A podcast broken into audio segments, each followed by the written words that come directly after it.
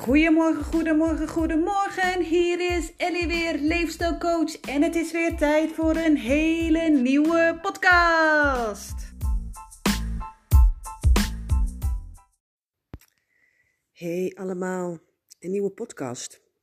Maar nu wel met een verkouden Ellie. Maar ik voelde heel erg dat ik deze mocht opnemen. Dus ik, ehm, ik neem hem gewoon op. Weet je, het hoeft allemaal niet perfect te zijn. Ehm, dus een podcast vandaag met een verkouden Ellie. Vandaag wil ik het met je hebben over hoe wij soms reageren. En vooral op social media, maar ook vooral nu heel erg ehm, buiten. Want er gebeurt natuurlijk echt zoveel. Er gebeurt nu zoveel. En in de vorige podcast heb ik het met je gehad over vechten, vluchten en bevriezen. Ehm, en deze overlevingsmechanismen, die, die raken gewoon heel veel. Die raak je heel veel in je dagelijks leven. En het, jij bepaalt hoe jij reageert. En soms wil het natuurlijk ook helemaal niet, hè? want dan is je reactie is gewoon veel te snel. Jouw gevoel, jouw pijn is zo hardnekkig dat je dat heel moeilijk is om even stil te staan en dat je dan direct vanuit je pijn gaat handelen. En ik wil je eigenlijk een voorbeeld geven. Een tijdje geleden, een paar weken geleden, kreeg ik een berichtje op mijn social media kanaal. En dat was mijn eerste berichtje um, met een vraag. Natuurlijk heb ik wel meer berichten gekregen, maar dit is wel wel eentje waarvan ik dacht: oké, hier kan ik op verschillende manieren op reageren. En het berichtje was: Ellie, wat is de reden dat je elke dag iets met ons wilt delen? En ik las dat en toen dacht ik: oeh, en er gebeurde van alles. En ik wil je meenemen in wat er bij mij gebeurde en wat er ook bij heel veel andere mensen kan gebeuren of juist niet gebeurt. Ik kreeg dat berichtje en er gebeurde wel iets met mij. En als eerste wou ik heel erg, mijn overlevingsmechanisme was vechten. En de eerste reactie was, hé, hey, waarom reageert ze zo? En waarom mag ik dat allemaal niet op mijn eigen pagina doen? En wat is de reden waarom ze dit gaat doen? En waarom stuurt ze dit gewoon niet in het DM? Allemaal vragen, vragen, vragen. En toen heb ik voor mezelf besloten van oké, ik wacht eventjes. Dus ik kan gaan vechten. Ik kan direct heel erg boos reageren. Direct in de aanval gaan. Ik kan vluchten. Oké, ik reageer gewoon helemaal niet. Of ik kan me vriezen en gewoon stoppen met mijn pagina en denken van ja, er zit niemand op mij te wachten. Ik doe het niet meer. Ik krijg zulke re uh, lelijke reacties. Ik stop mee. Maar ik wilde dit voor mezelf even als een experimentje gaan voelen. Zo, wat gebeurt er nou? Ellie, wat is de reden dat je dit elke dag wil gaan posten? Aan ons laat weten. En ik vind social media echt geweldig, maar zulke dingen, zulke berichtjes, kan je op hele verschillende manieren interpreteren. En het hangt heel erg af hoe jij als ontvanger in die situatie zit. Als je blij bent, dan denk je, ach, weet je, laat maar. Als je sterk in je schoenen staat, denk je, ach, laat maar. Maar als je al wat onzeker bent, je zit al in je negatieve energie, je zit al in je lage trilling, dan kan het iets met je doen. En dan kan het verschillende thema's bij je aanraken. Dus ik dacht, ik wacht even af. Ik ga voelen wat ik wil antwoorden. Ik wil niet reageren vanuit mijn hoofd, vanuit mijn ego. Het interessante is dat ik een aantal berichtjes kreeg met screenshots van mijn omgeving. Wat een rare vraag en wat denkt ze wel? Meningen van anderen. Oké, dan kan ik weer gaan reageren. Nee, Ellie, voel wat ik voel. Kies ik voor reageren vanuit frustratie, vanuit boosheid, vanuit achterdocht? Of kan ik reageren vanuit zachtheid, vanuit liefde? Dus ik heb er een nachtje over geslapen. En heel erg bij mezelf gaan nagaan van wat doet dit nou met mij? Wat raakt mij hier nou? Wat wil zij mij spiegelen?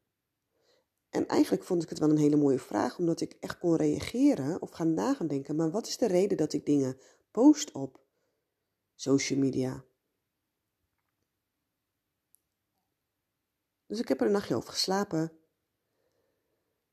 En ik voelde heel erg dat ik mocht reageren vanuit wat mijn, reden, mijn redenatie is om dingen te posten. Voor mij is het heel erg om te laten zien wie ik ben, te laten zien wat mijn bedrijf doet, laten zien welke mensen met welke hulpvraag bij mij kunnen komen. Dat mensen herkennen van, hé, hey, oh ja, dat, dat herken ik ook. Oh, misschien heb ik daar wel hulp bij nodig. Maar ook om een soort erkenning, maar ook om mensen met hele kleine stapjes te stimuleren om aan de slag te gaan met hun gezondheid. Met hun lichamelijke en geestelijke gezondheid. Dat mensen vertrouwd bij mij zijn, maar ook dat mensen zoiets hebben, oh, oh ja, hmm, Ellie die is coach, maar die is ook gewoon mens, die is ervaringsdeskundige. Oh, ik krijg een goed gevoel bij haar. Allemaal verschillende redenen. Maar bij mij kwam er natuurlijk ook iets naar boven dat ik dacht, maar wat is de reden dat zij deze vraag stelt? Want je zit achter je computer, je krijgt berichtjes van mij, jij, jij volgt mij. Wat is de reden dat je zoiets stuurt? Is het vanuit nieuwsgierigheid? Is het vanuit een bepaald thema wat bij jou raakt? Is het, is het een spiegel? Voor mij is het een spiegel, maar voor, voor degene die het schrijft is het ook een spiegel. kan het zijn dat mijn berichtjes jou spiegelen, jou triggeren. Dus ik heb gereageerd, zij heeft ook gereageerd. En ik merkte dat ze het moeilijk vindt dat ik open ben over bepaalde dingen. En ik vond het eigenlijk wel een heel mooi compliment. Omdat mijn leerpunt is juist om te spreken, om open te zijn over dingen, om open te zijn over emoties, om open te zijn over het leven. Want als ik niet open ben als persoon, als, als coach, hoe kunnen mensen dat open bij mij zijn? Als ze bij mij komen, open zijn met een bepaalde vraag. Mijn leerpunt is ook om te spreken over het leven, over dingen die ik heb meegemaakt. Dat mensen erkennen, erkennen van hé, hey, dat ze ervan leren. En ook al is het maar één persoon die ik, die ik raak, die ik stimuleer, dan is dat voor mij al mooi genoeg. Soms denk ik wel eens, had ik maar iemand van vroeger dat ik dacht, oh, die raakt mij zo. Dat is een cheerleader voor mij om aan de slag te gaan. Dus het ligt heel erg ook aan de ontvanger. Hoe reageer jij? welke overlevingsmechanismen, vanuit welke overlevingsmechanismen reageer jij? Of reageer je vanuit zachtheid, vanuit liefde, vanuit licht? Maar het is ook degene die, die de boodschap schrijft. Reageer jij vanuit je overlevingsmechanisme? Of reageer jij vanuit licht, liefde, zachtheid? En wat je tegenwoordig ziet is dat mensen zo snel geraakt zijn. Ik zie met social media zoveel mensen die moeten, die reageren van ja, ik heb weer een mailtje gehad of weer een DM gehad. Boze mensen die vinden iets van mij. Dat mijn stories te lang zijn, dat mijn stories te kort zijn, dat ik te veel praat over geld, dat ik niet betrouwbaar ben. Ik vind het zo bijzonder waarom mensen dat zo moeten laten weten. Maar blijkbaar raakt het, raakt het constant aan iets van jou. Ik merk bijvoorbeeld dat ik iemand volg op Instagram die het alleen maar laat zien hoeveel geld zij verdient.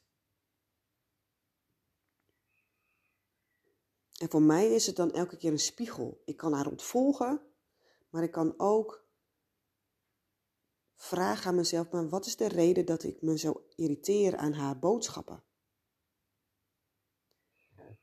En dan is dat voor mij juist een leerpunt. Wat is de reden waarom ik me irriteer? Dat ze het steeds heeft over geld, over geld verdienen.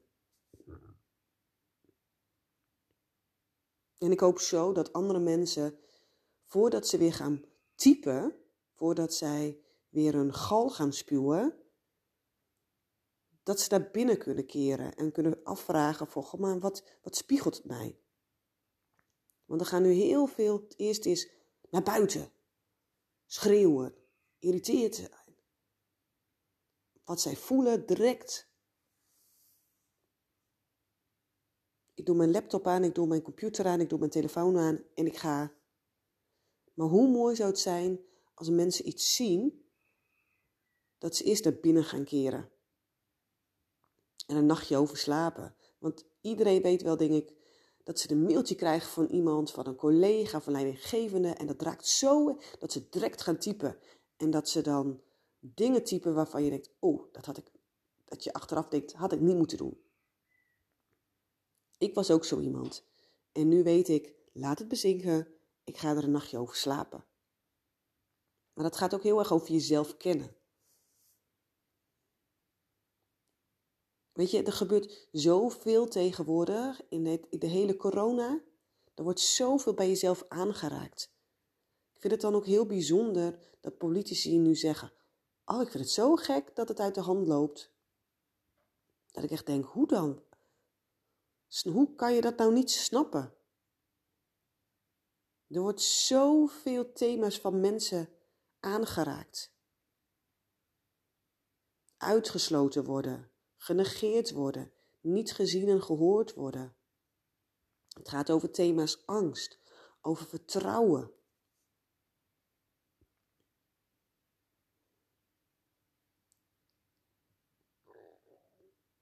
Je ziet het nu heel erg met die hooligans die in de stadions dingen gaan gooien, uh, binnenkomen met deuren. Echt, voor de corona zag je de felheid al van de mensen. Het gaat over clubliefde. Het gaat over um, groepsdruk. Het gaat over frustraties binnenhouden de hele, week. En nu worden de dingen ook van je afgepakt.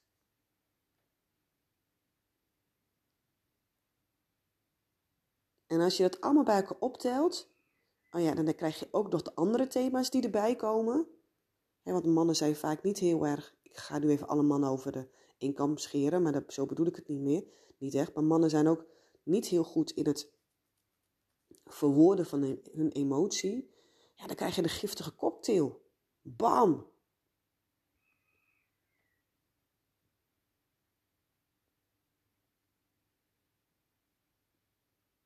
Gisteren met de persconferentie dat kinderen nu vanaf zes jaar, of groep 6, sorry, een mondkapje moeten opdoen.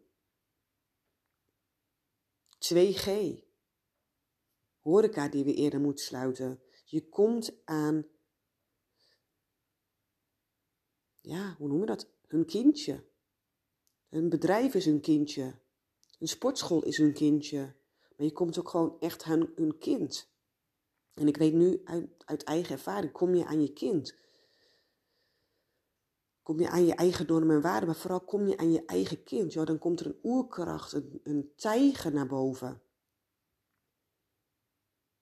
En dan kan je weer reageren vanuit je eigen pijnpunten, vanuit woede, irritatie van weet ik veel wat. Of keer naar binnen en wat doet dit nou met je? Wat raakt je zo?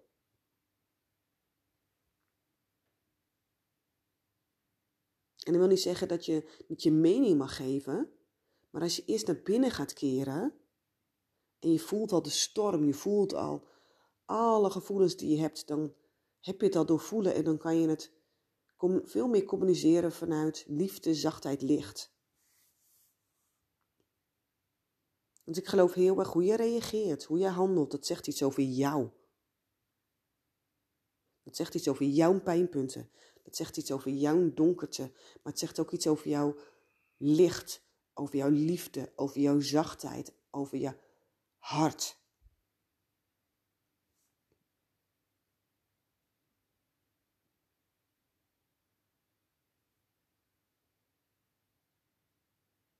Ik weet nog dat wel een collega van sport tegen mij zei, als ze weer aan de slag ging met um, teamsindeling van een bepaalde uh, sportclub, dan had ze alles klaar dan kwamen er heel vaak boze ouders. En vaak ging het over hun pijnpunt. Er werd iets bij hun aangeraakt. Mijn dochter mag niet in dat team, want ik werd vroeger gepest. Ik werd vroeger buitengesloten. Ik vind het moeilijk om mijn kind zielig te, te, um, te zien. Ik vind het moeilijk om dit, om dat. En dat is niet erg. Maar wat ik elke keer wil zeggen, ga keer alsjeblieft vaker naar binnen. Ga zitten, ga voelen, ga doorvoelen. Ga huilen, ga schreeuwen, weet ik veel wat.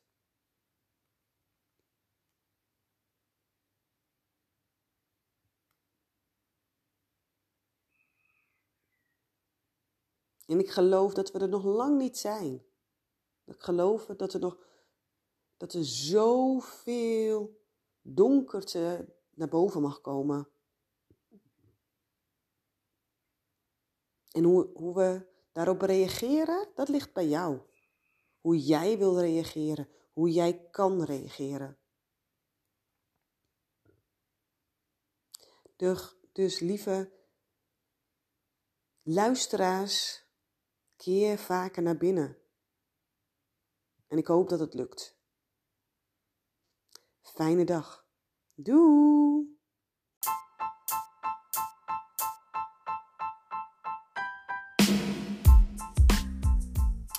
Hey jij, dankjewel dat je weer hebt geluisterd naar deze podcast. Super fijn dat je even de tijd hebt genomen om gewoon weer eventjes tijd te nemen voor jezelf.